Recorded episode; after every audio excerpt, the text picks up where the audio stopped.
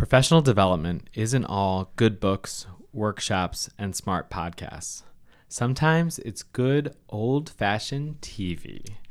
There's a hit show on Hulu about a creme de la creme chef who leaves the hallowed kitchens of Michelin star restaurants to run a down on its luck but beloved sandwich shop in Chicago.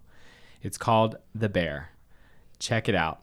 There's so much that can be said about these raw, complex, and endearing characters. But one that really jumped out to our work wisdom team is Richie. Richie. Richie. Richie. Cousin Richie. Cousin Richie. Cuz He epitomizes growth mindset, emotional intelligence, and identity shifting. In season two, he has this pivotal interaction with a scene stealing Olivia Colman as Chef Terry, who gives a brief masterclass in values aligned leadership and empowerment. So if you haven't seen it yet, you may want to come back and listen to this episode of The Behaviorist another time. Now that I got that spoiler alert out of the way, sit back, relax, and explore with us what we can all learn about our own personal change journeys from Richie and Terry.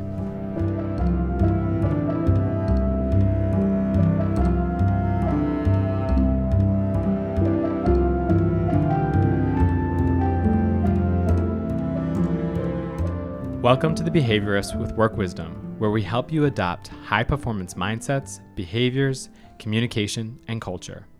I'm your host, Mike McKenna. Our intention for the Behaviorist podcast is to share accessible, concrete practices that you can weave into your whole life to begin a shift towards joy and meaningful achievement. Today, we're turning our focus on a constellation of positive organizational behavior principles that are correlated with growth. Research tells us that emotional intelligence is one of the key differentiators for effective leadership. We want to explore some themes gleaned from Richie and the rest of the Bears' incredible cast for more effective, empathetic leadership practice. And I'm grateful to have my friends Kedren Crosby, the founder of Work Wisdom, Vanessa Philbert, Work Wisdom Associate and CEO of Community Action Partnership, joining me today. Today on the show, together we'll explore the power of identity shifting, the importance of emotional intelligence and ways to build yours, and the gift that is empowerment from someone who believes in you. So, all three of us big fans of the show. Huge. I'm already crying. Vanessa, can you give our listeners a quick overview of cousin Richie? What's he like, especially when we first meet him? Oh, I think it's so interesting. So when you first meet Richie, he is a frustrated, cussing, almost disruptor of the team. Mm-hmm.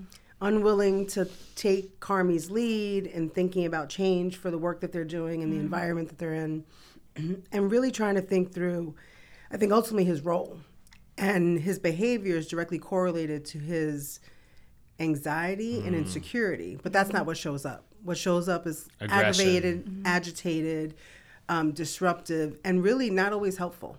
Um, and it's so interesting because in that group, they, uh, I- I think what's interesting about this whole piece of work is that cousin Richie is unique because he does just doesn't work there. He's part of their family unit. And I think there's something really critical and complicated about relationships that move beyond the workplace and how do we manage them, especially in times of change.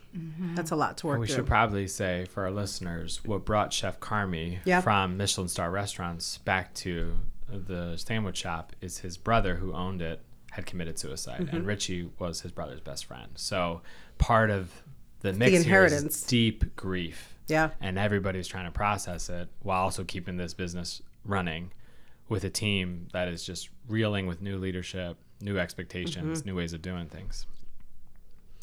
So, Kedren, Richie has quite the journey between season one, season Yeah. two, even within season two itself.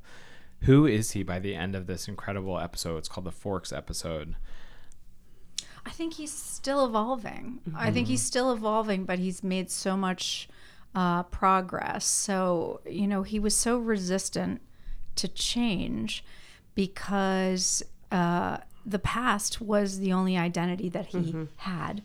And so, in order for him to move through the neutral zone to the new beginning, he had to go on this uh, hero's journey and discover himself and learn to really love himself.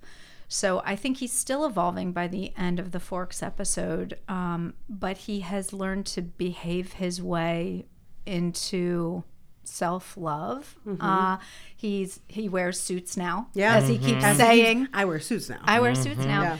Um, he's learned. He's always been extremely empathetic, but he's learned to be constructive. Mm-hmm.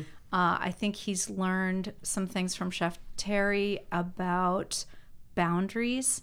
And you know, when she says, "I don't do favors," that Mm-hmm. kind of blows his mind.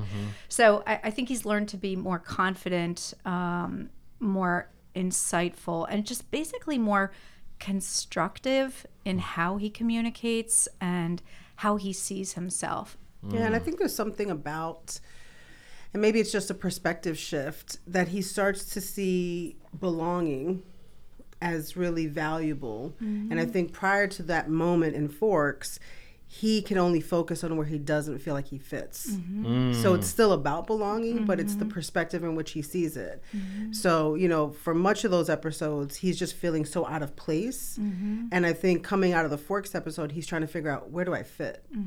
And while we're trying to solve for something, maybe the same thing, how we approach that solution does change everything. And I think that mindset shift for him is pretty significant. Yeah. So this idea of identity shifting, right, Mm-hmm. that can be really powerful when you are willing to do the work of growing in self awareness, when you're willing to try out a new mindset or test some new behaviors that with time can turn into a habit. And it seems like we really see an identity shift happening with with Richie. There's this incredible scene that I think resonated with a lot of viewers when he has an opportunity working at you know what's called the best restaurant in the world. He gets a chance to work the floor, um, and there's a group of diners who are loving the experience of this this restaurant, but they he overhears them saying, "But I still wish we had a Chicago deep dish," and then he makes it happen in a way that still fits with the vibe of a three star restaurant, but just elevates sort of the personal level of that. Um, that moment felt like, ooh, some of this mindset is shifting. This he's able to create some belonging for perfect strangers, really. Um, Kedren, was this Richie sort of discovering his superpower? What aspects of identity shifting were you seeing exercised in that moment? Well, I think this one, uh, for me, that scene with the deep dish, uh, the star of that scene actually was Chef Jess.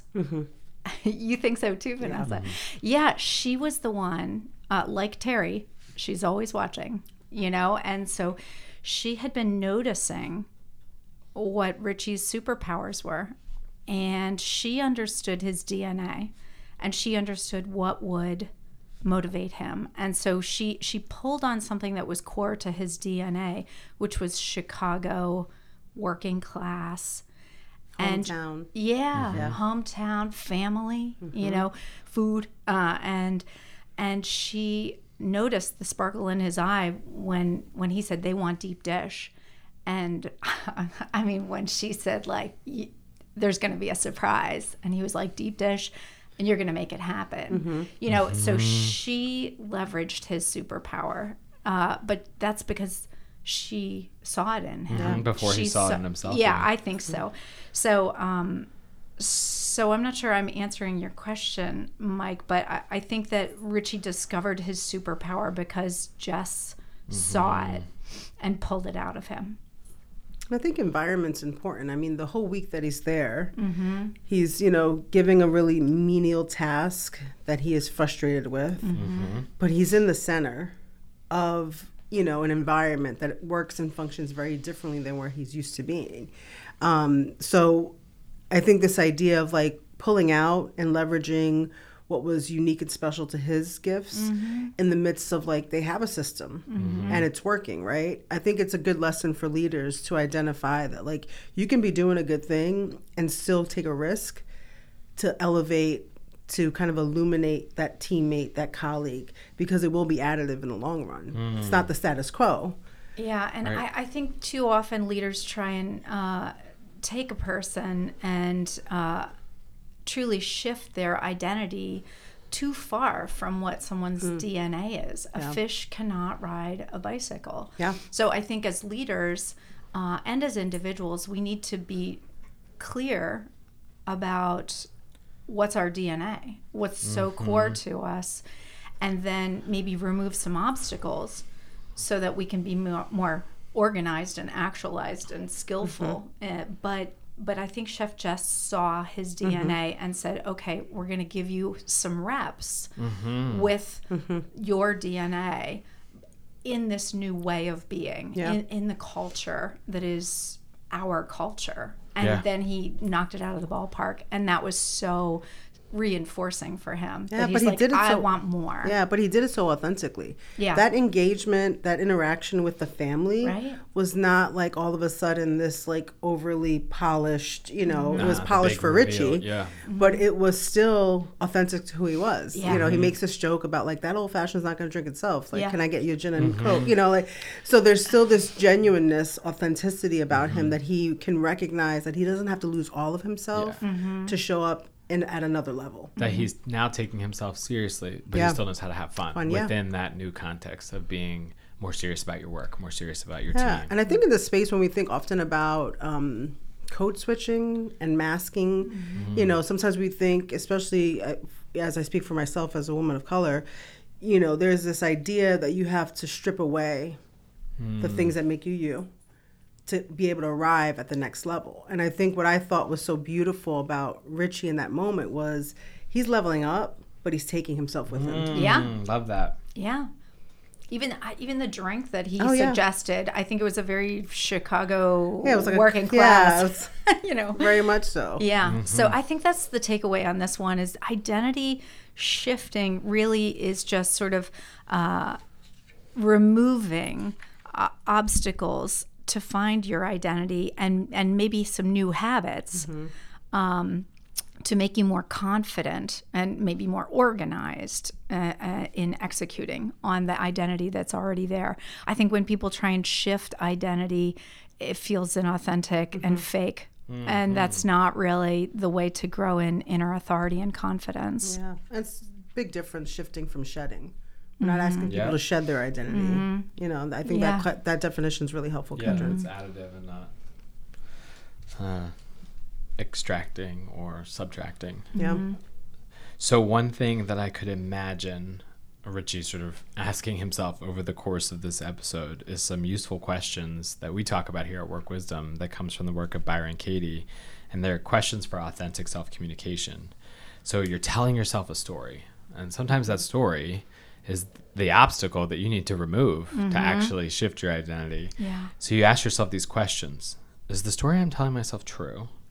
Am I absolutely sure it's true? How do I react when I believe this thought? And four, what would I be without that thought? And I think, t- Vanessa, to your description of him, he was being disruptive. He was mm-hmm. being frustrated. It, it was like this narrative that, like, I don't fit, but I still know better. Mm-hmm. Um, and when he started asking himself a different question or, or answering these questions, rather, saying, I'm actually not sure that it's true based on who I could be at, at ever. You know, at the the really high end restaurant, he discovered some different answers to those questions. So I'm wondering, Vanessa, would you be willing to share about a time you felt like maybe you were telling yourself a narrative that wasn't helpful? Maybe it led to some frustration or resentment, but then you had a spark or an encounter or a conversation that helped you sort of flip that narrative on its head. yeah. I mean, I have some more recent ones that I'll wait for because I'm still processing through them. Um, but I, I do think back to when I, you know, was shifting from the chief operating role at Community Action to the CEO role, and there was a lot of narratives going on. Um, but specifically ones around like competency and do I have what it takes, um, comparing myself to the former, you know, CEO and a style or an approach that I thought was maybe the way because I'd never been in that spot and really having to navigate through this idea of like, do I even want this opportunity if I can't unsubscribe from the story? Yeah. and you know i had a lot of support and push and i got to that place but you know the first i remember the first few weeks there's so much feeling of like what am i doing here you know and that that having people in your life who can challenge you to say like wh- where is that story coming from? But the last question that you shared here about what would I be without the thought? I think that's the question that releases, unleashes, right? And, um, you know, when I came into the role of CEO, it was 2019. Two months later, we're in COVID. And, you know, while leader, leading during COVID was hard for all of us, living through COVID was hard for all of mm-hmm. us, um, in retrospect, as I reflect, it was the kind of urgency that I needed to grab onto with my leadership approach because I do work well under pressure and I do work well in crisis. So it gave me a little bit of like a soft landing ground to get my feet under me. Mm-hmm. But I remember being at Well, I think uh, to Kedren's point as well, like stripping away some of the distractions, if Mm-hmm. Oh you my will, gosh, and yeah. focusing on one thing. what needs to Yeah. be the priority and something that you're naturally so gifted at Yeah. sort of bringing a group of people together casting an inspiring vision despite you know the hardship Yeah. And I think that comes from like some of us, it's part of our lived experience, right? Um, some of us are leadership experiences. But I remember working through that process and, you know, kind of going at it every day and feeling like, okay, I think I'm doing it okay. But I remember being uh, maybe a year later at a community conversation and I was serving on a panel. And I had a colleague who I had known for 15 years, someone who I, you know, appreciated, respected, who had been in the work longer than I had. And as we wrap up this panel conversation, she leans over to me and she says, That's who I was looking for. wow And I remember her telling me a year before when I got the promotion, she was like, I really need you to show up. I need you to lean in. I need you to be really confident. And I'm a pretty extroverted person. So you think that all that happens automatically. Mm. But she noticed that I didn't always lean in, that I wasn't fully confident in the mm. room. Hmm. And in that moment, I realized that I had grown to hmm. another place and it kind of clicked. And there is something about how you show up, powerful. how Yeah. you sit in yourself, you know, how you lean in, that that moment was transformative for me. Mm. Hmm. I feel like that's a lot like what happened with Chef Terry. Mm-hmm. So, so you know, when Richie calls Carmy and he's got his cognitive distortions going through the phone, and he's like, "You wanted me to fail, and you sent mm-hmm. me there because you knew I would fail." And so he was he was not asking himself, "Is this true? Is it absolutely true?" you know, he was not doing any of that. Mm-hmm. Carmy, of course, was trying to make sure.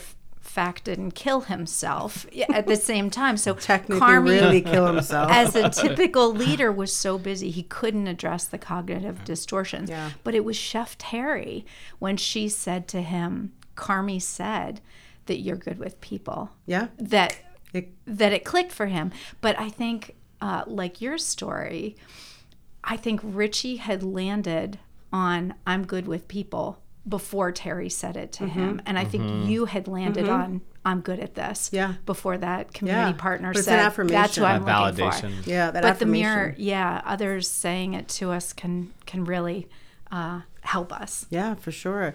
And I think too, it's something unique about. Um, I think in Richie's in- instance, my instance, maybe, it's also something interesting when it's not the folks that you're usually around. You Yeah. know, it feels kind of different. Like, how do you really know? It's that? surreal. You know, Yeah. it feels a little surreal. Yeah. Um, but it makes you really trust that thing that's in you Mm-hmm. that believes that about yourself, but is too afraid to say it out loud. yeah Mm-hmm. Yeah, and I think that was a great experience for Richie. It it, sh- it pays off in the future, future episodes for sure. and to your point around evolving like if, Yeah. if he can kind of keep asking himself those questions. Season three i think the capacity for him to really lead the team in a different way and contribute to the team in a different way is going to be super powerful. Another theme that i really want to talk to you both about is emotional intelligence right? At work wisdom we talk about emotional intelligence all the time. Um, one of the dimensions of emotional intelligence that i think he demonstrates um, not always, but at, key moments throughout the show is high empathy. Um, it, it does show up in a big way in the second half of, of the second season. Um, he's uniquely positioned to respond to his colleagues in ways that they need, in the moments that they need. Um, I don't want to be giving away another spoiler for the end of season two, but there's, uh, we'll say, a moment of chaos and crisis at the end of season two um, when they're opening the the new restaurant, um, and he engages Sydney in a, a really um, constructive way, to to borrow uh, a word that you use, Kedren.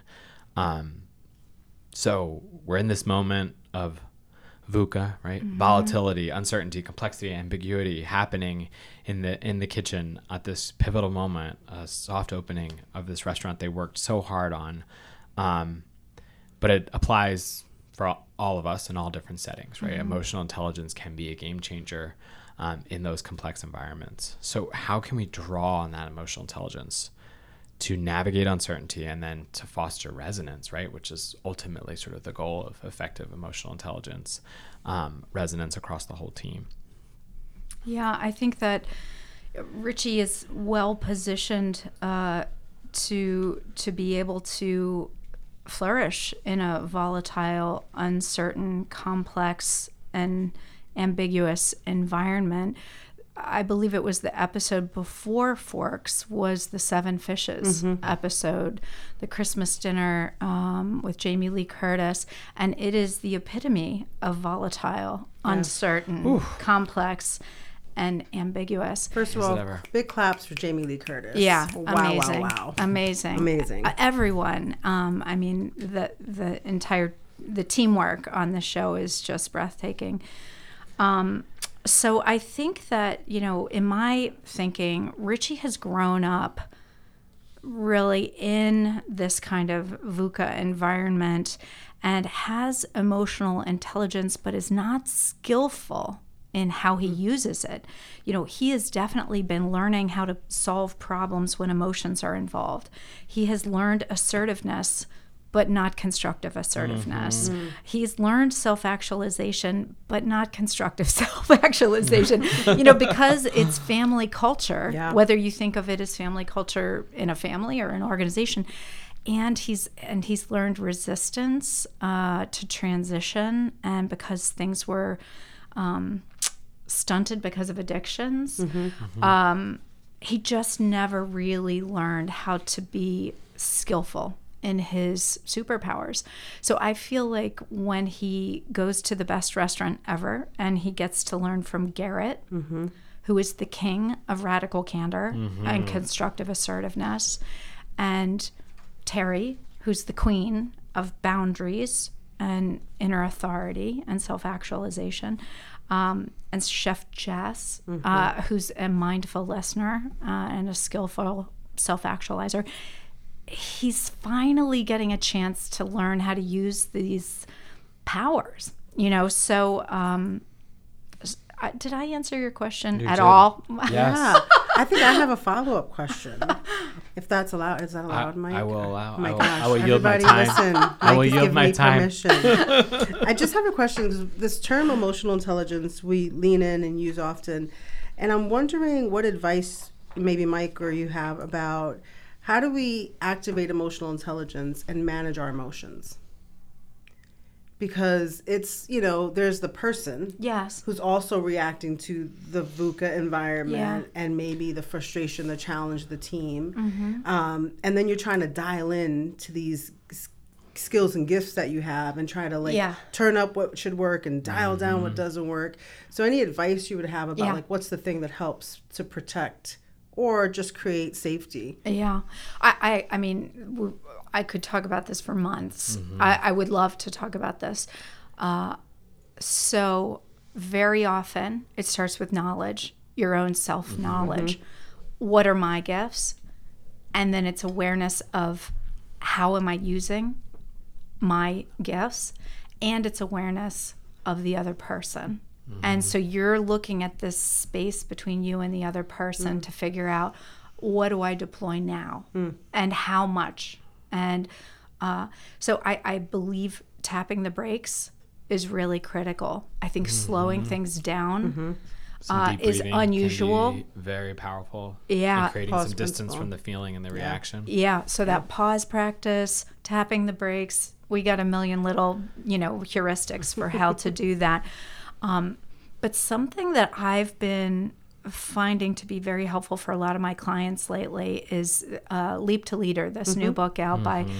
Adam Bryant. And in, in the article in HBR, he talks about operating in a narrow band of mm-hmm. emotions. And it's kind of blown the minds of a lot of leaders who've been very steeped in authenticity um, because they're recognizing in order to stay resonant and to have a constructive outcome, I might need to not wear it all on my sleeve. Yeah. And and there's that authenticity paradox that you know has gotten some folks into trouble. Yeah. And So So this notion that That's great. your emotions as a leader are perhaps even more contagious Yeah. than your emotions if you're sitting somewhere else on the team. Yeah. And so that narrower band helps you limit any spread of emotions that could be counterproductive Yeah. to what you're mm-hmm. trying That's to great. accomplish. And there's one more, uh, it's a visualization that helps a lot, is the Freud idea of the horse and the rider. And so, you know, the, our emotions, Richie's emotions are the horse. And he's the rider. And I think in Forks, he gets that He he's the starts to rein rider. in. He's not the horse. Yeah. And so when that mouse runs across the street and, you know, the wi- he can keep on going. Yeah. So I think that recognizing we're not the horse is really helpful. That's Talk really about helpful. a mindset shift. Yeah.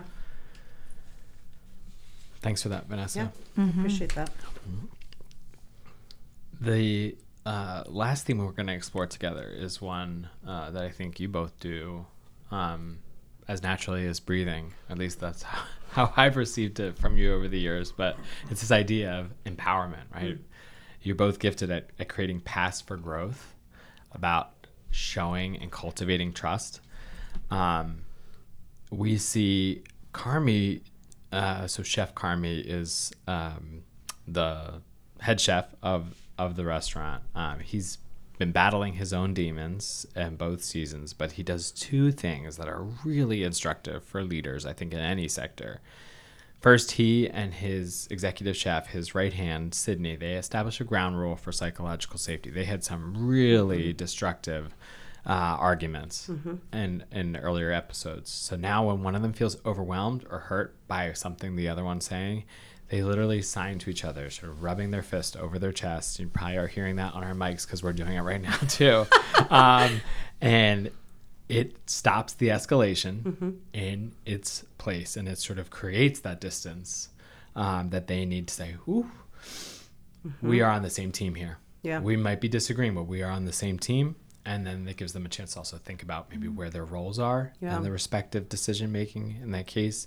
The other thing that Carmy does that I think is really powerful is he puts each team member in an environment where they can discover and develop their unique gifts. We've talked a lot about Richie's immersion at Ever, um, the best restaurant in the world, but each member of the team has a chance to sort of level up in an environment that is challenging, but really does tap into to their identity.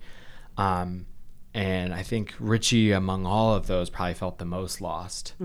Um, kept sort of wrestling with this idea, as you said earlier on, Vanessa, like where does he fit?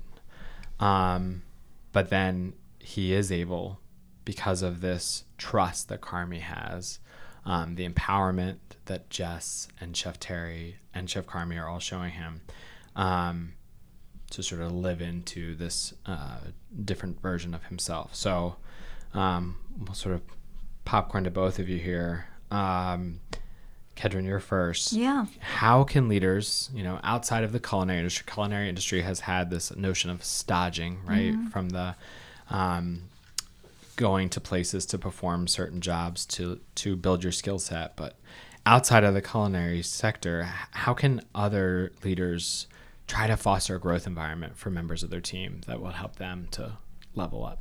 Yeah, so many. Of course, I go to the the ones that Work Wisdom preaches constantly, um, but you know, just in really concrete ways, I think uh, exposing them to extraordinary people in their area of expertise is critical. So, for example, here we have a practice that everyone on our team has a coach outside of work wisdom that is an expert in their field. So, Janine works with uh, Joey McMonigal, who's the chief business development officer at Atomic. Uh, Allie works with uh, Jason James. You know, quarterly, everybody's got their coaching. Jason James is the creative director of FIG. Uh, Sarah works with uh, Nate Shea at Secure Struck. So, um, so they're learning from experts and then they're bringing back that good knowledge just like they did just like they did on the bear.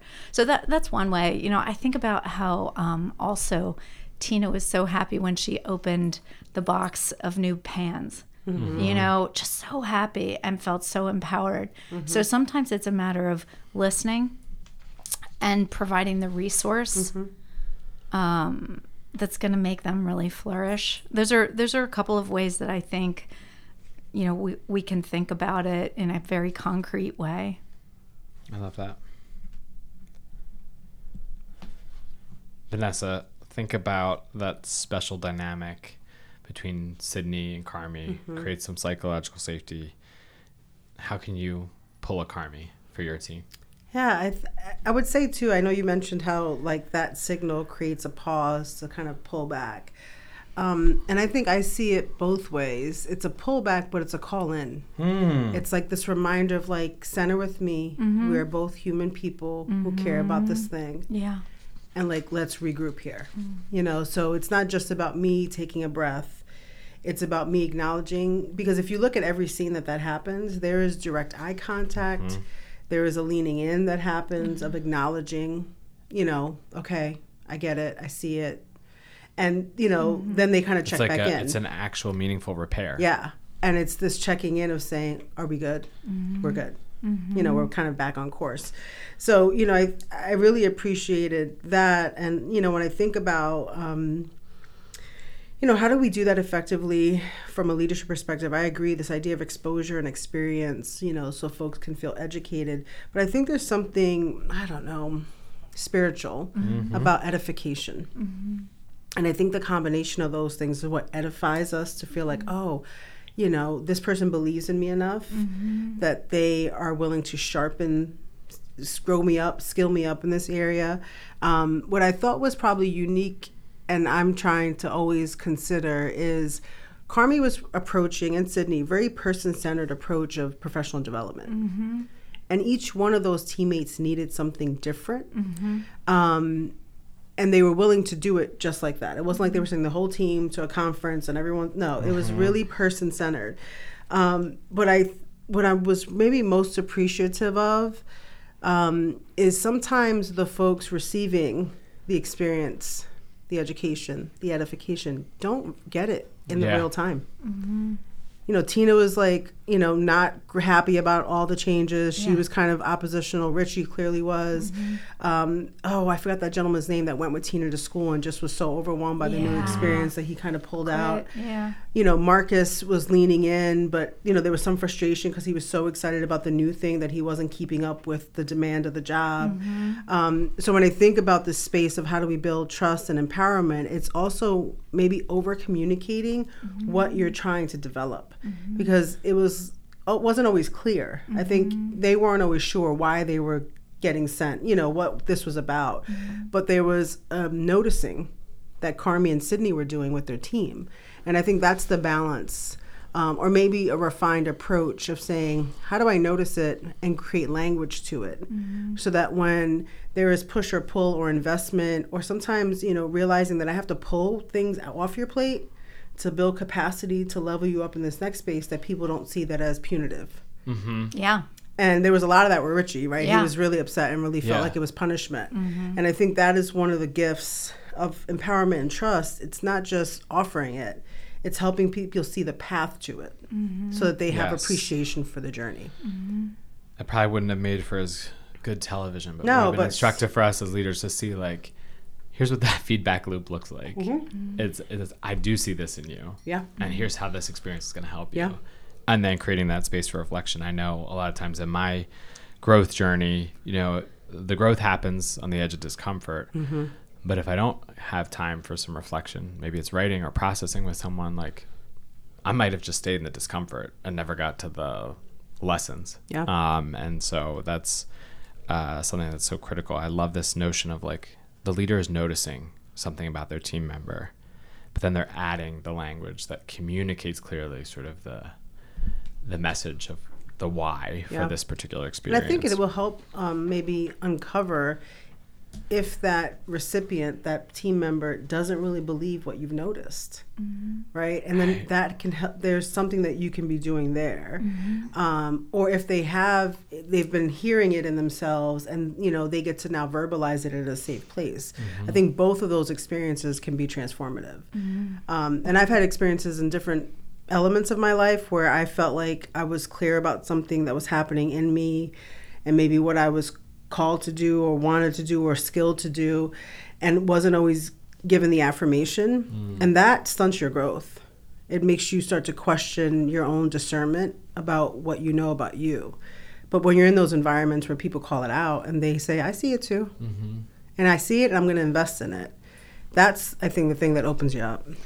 I, I think what was so impressive about the Forks episode was um, the psychological safety that was modeled when the smudge happened. the smudge.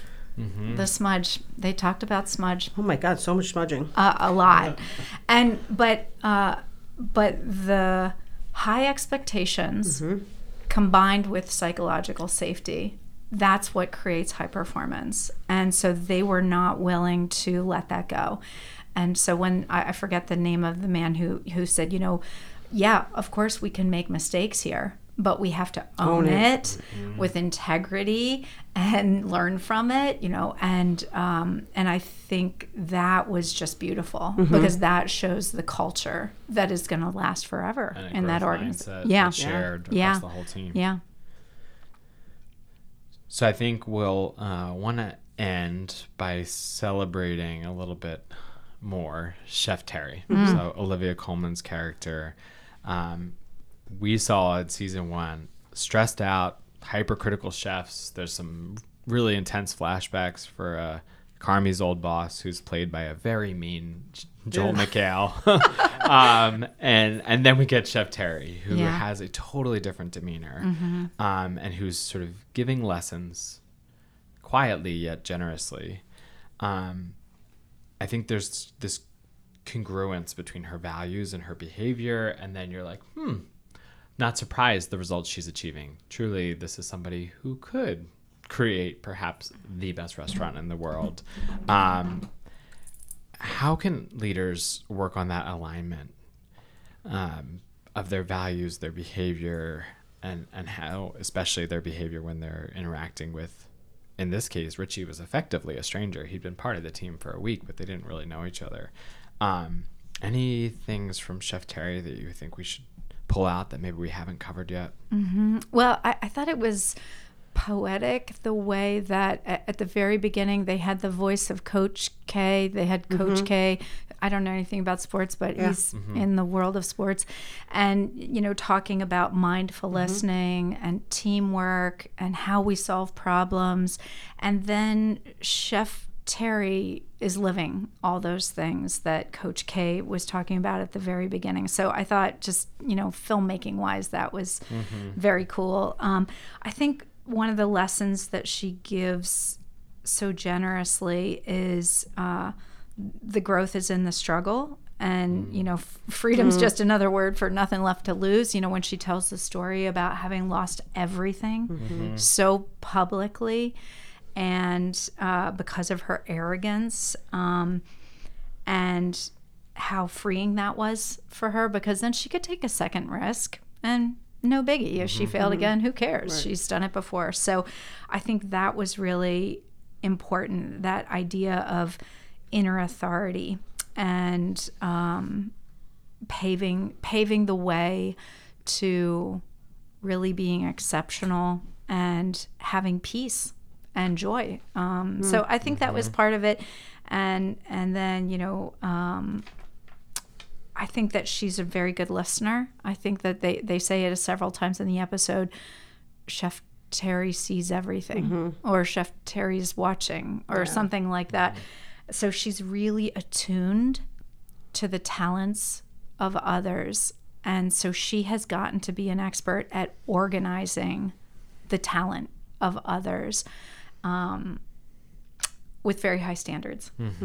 So I think that those are some of the um, some of the big lessons that we that we get from Chef Terry that I got from Chef Terry.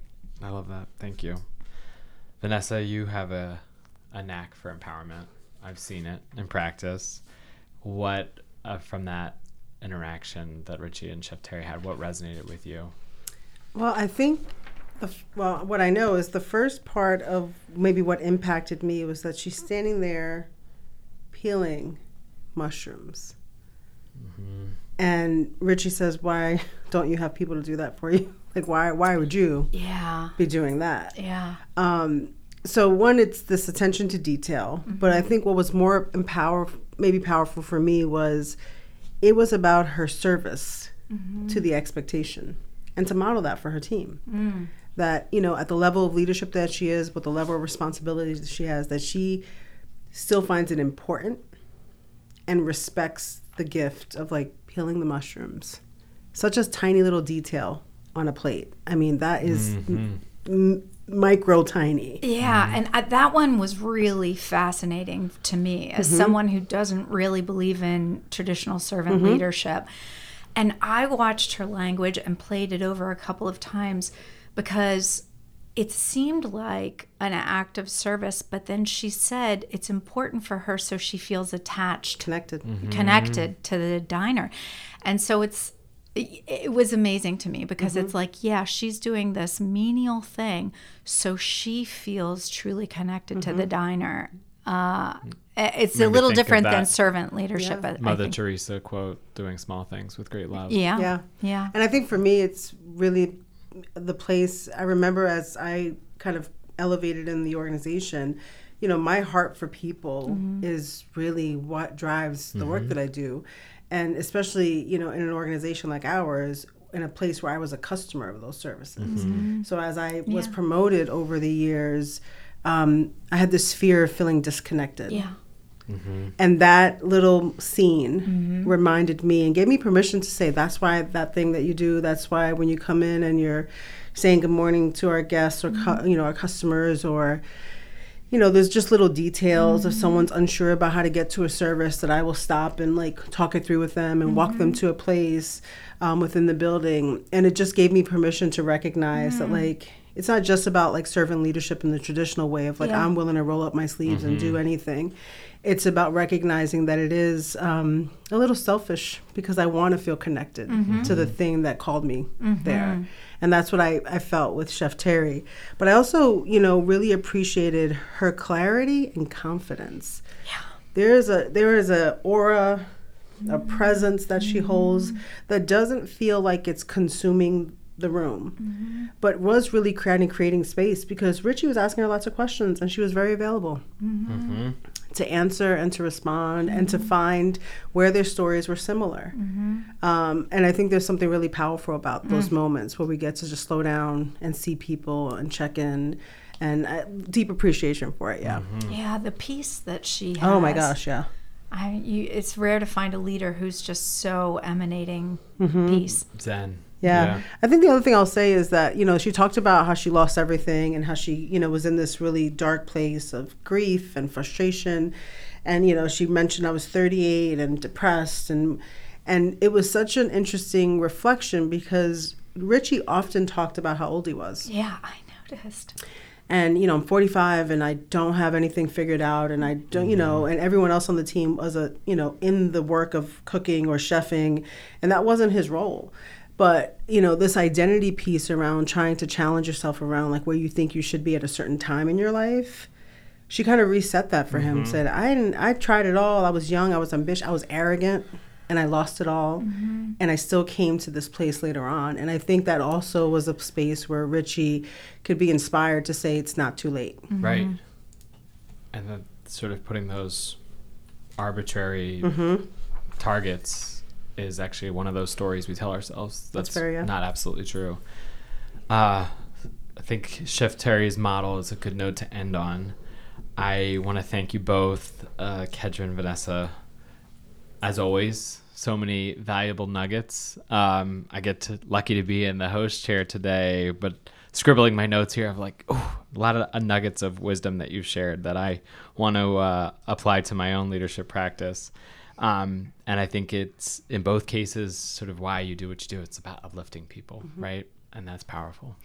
And I wonder if the story of this episode is really um, not just Richie falling in love with himself, learning to love himself, but learning to love work. Mm-hmm. I, I, wondered if that's why they used the Taylor Swift song. Oh yeah, love. You know, like I think he was learning to love, uh, love himself through work, and it's something we don't really talk about much but I th- I, that was something I took away from mm-hmm. this. So I, I, know you're trying to close us up, Mike, but I just wanted to get that in there. That's, I think. Do you think that yeah, that was part of this? Oh my that gosh! connection yeah. is absolutely there. Yeah. yeah. Okay. Um, had he not had that uh, connection through work, the he would have stayed in the same space where yeah. he'd always been. Frustrated yeah. disaffected disconnected. Sad. And yeah. not seeing that he actually did bring great value. Yeah. And that he was worthy of love. Yeah, so I think work is very important in finding meaning and our identities, and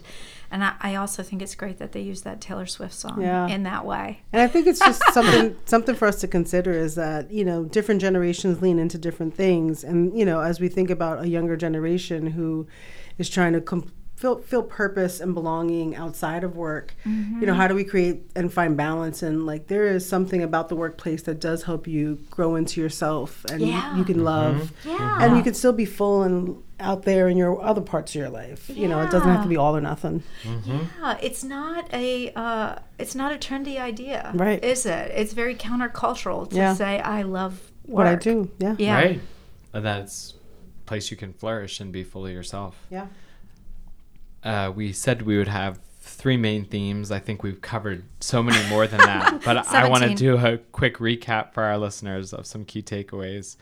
Our theme of identity shifting, we talked about this notion that often when you think about shifting your identity, and sometimes as leaders thinking about your own team members, you're trying to strip away something to fit somebody in a mold that maybe isn't the best fit for them. But really, it's about adding and it's about removing obstacles maybe the thing that's being added is some new habits around confidence and organization, but they're still fully themselves. Um, and sometimes the obstacles is what the greatest gift the leader can give to the team members get those out of the way and Definitely. really let them shine.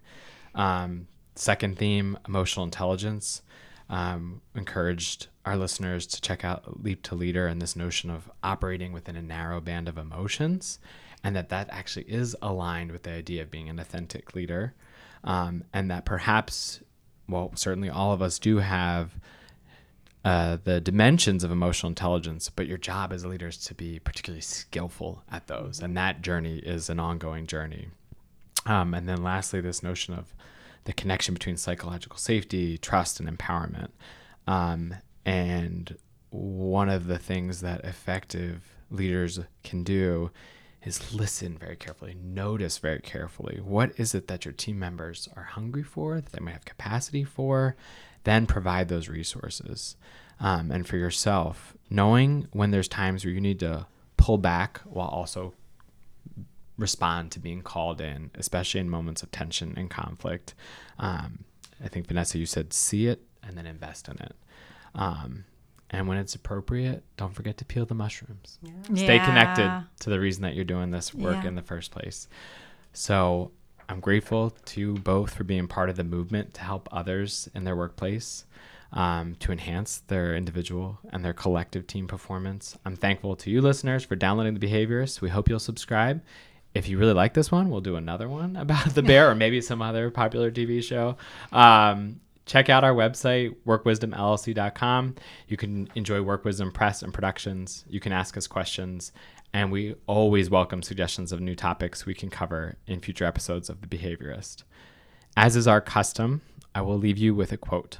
This one comes from Parker Palmer's incredible book, Let Your Life Speak. Some journeys are direct and some are circuitous. Some are heroic and some are fearful and muddled but every journey, honestly undertaken, stands a chance of taking us towards the place where our deep gladness meets the world's deep need.